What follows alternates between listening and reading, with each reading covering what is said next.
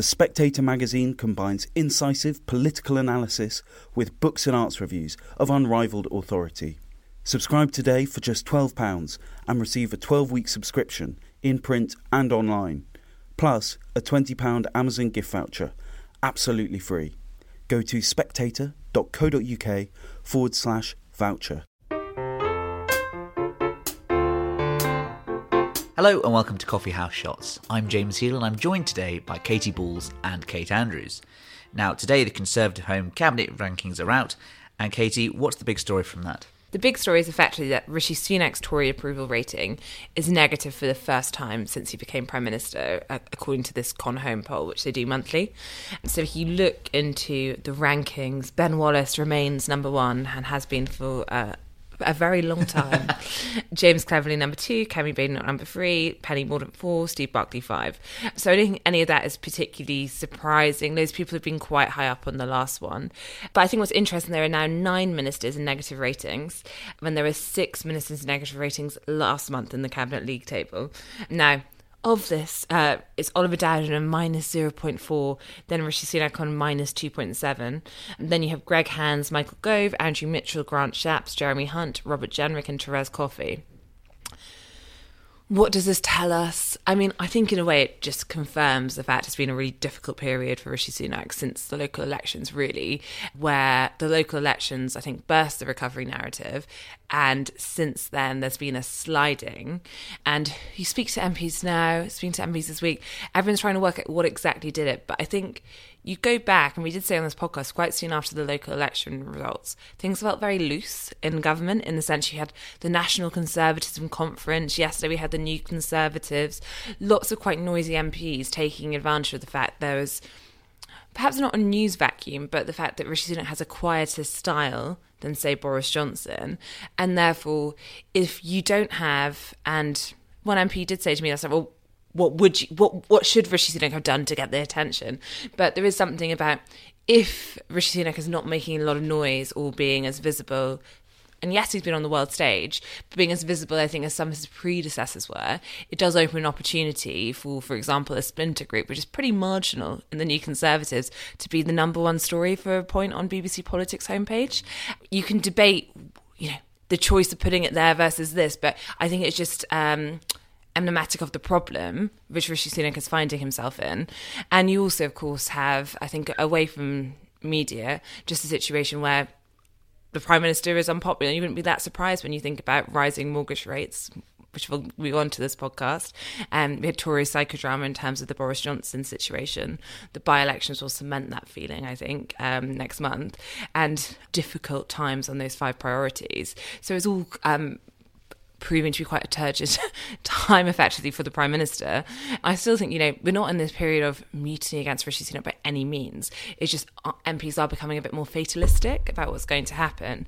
And then you also, I think, the other thing to note about this league table is we are expecting a reshuffle both from Labour and the Tories. So if you're looking ahead to the Tory reshuffle, where it's this side of the summer or in the autumn, now I think as I first wrote uh, last week, Steve Barclay, someone who could potentially be moved. But you're looking and a lot of the people who often, you know, some talk about Ben Wallace stay. Um, and I think Kemi Badenoch is safe, but of course there have been reports of some tension there in the past. And you start to think, well, all those people are quite popular on this, so it doesn't stop you from doing things. It just does mean you're in a little bit of a weaker place if you start, uh, you know, as an as, as a figure who is less popular than those people start moving people more popular in terms of what message it sends to your base. And today, Kate, there's the news that the average five year fixed rate mortgage has risen above 6%. Tell us about this. So, this was a bit of an inevitability a few weeks ago, as I'm sure listeners will remember if they weren't experiencing it themselves. We saw that the average two year fixed rate mortgage hit 6%. When that happened, and the Spectator uh, did a cover piece for the magazine about mortgages and the pain that people were feeling uh, and the difficult economic reality that you know this is what interest rates are supposed to do. They're supposed to take heat out of the economy. Um, it, you know it, it, it is that painful reality. At that time the five-year fixed rate mortgage was already at 5.7% and rising. So the fact that it's now climbed to 6% i don't think is the most surprising story but of course that doesn't really provide comfort to anybody set to renew their mortgage. I think it's interesting looking at the latest cabinet ranking list from Conservative Home because you have Rishi Sunak in the negative, you have Chancellor Jeremy Hunt in the negative. These are, of course, people who have recently had to start saying no um, in, in, in, a much louder uh, and more stern voice because in recent weeks you've had members of the Tory party saying, well, can't we get some mortgage relief here? Can't we help people with these bills? Can't we help people with their interest payments on mortgages? And the Chancellor and, and Rishi Sunak, I think for the first time, really have, have come out and it's just been a resounding no. Uh, you know, we are not going to interfere with the economy in that way. That's different, obviously, to COVID and furlough, different to all the energy subsidies and schemes that have been going around. So, not surprising that, you know, they're taking a bit of a hit there.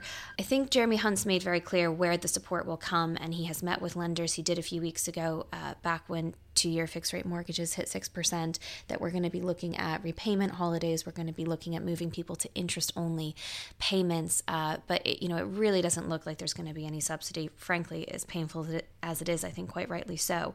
What we might see, however, is more pressure on the banks to make good on the benefits of rising rates and not just focus on the cost. So, a lot's being made of the fact that there's a four percentage point difference, a gap between mortgage rates and saving rates. So, one of the ideas behind higher interest rates is if you're saving money, you benefit from that. And people certainly aren't benefiting at the same rate that, you know, they're having to fork out more money for their mortgages. And uh, the FCA is going to be meeting with bank leaders later this week to talk about that. And I think if you are going to see any pressure on lenders, if there's going to be any pressure, this is where we're going to see it to make sure that uh, as rates go up, people can feel some of those benefits as well as the pain.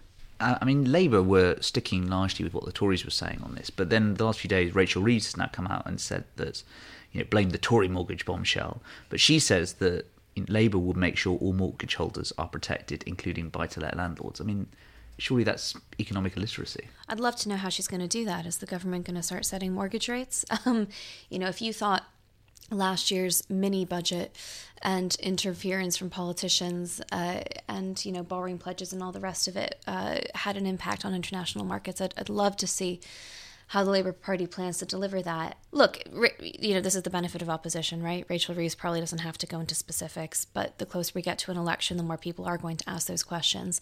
And I think the reality, especially when mortgages were like the headline news for a good solid week, you know, that issue with two year fixed mortgages happened to come the same week that we had yet another interest rate hike from the bank. So it was like headline news when more pressure was put on Labour, they did seem to fall in line and also, you know, make very clear that this is not a place for government intervention. But I suppose with it being slightly less of a story now, seeming more like an inevitability, these very political statements can come out and you don't have to back it up, do you?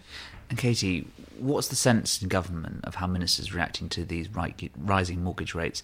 I mean, is there a sense of when it's going to peak at all? How much pain it can possibly inflict on the Conservatives? You have seen some periods where there was a crisis. You have that rally round the flag effect. So that happened in COVID. Initially, a huge popularity for the Tory government, but then obviously, as soon as you had the, the economic pain or response catch up, things got more complicated. But therefore, I don't think anyone expects Rishi to be doing very well right now. I think lots of Tory MPs though would much prefer it to be about a twelve point lead than what is becoming almost a consistent eighteen point lead, perhaps even going higher still. But I think the the hope in government and the probably the reasonable good case scenario is that inflation is going to fall significantly by the second half of the year. And therefore, you just get through the summer and get to the autumn, there could be better news. Now, we have seen that that Treasury inflation tracker has actually, you know, at points been too optimistic compared to what's really happened. And then I think, obviously, you still need, even if that happens, I think a point Kate has made uh, before is inflation falling, it still takes a long time to feed through.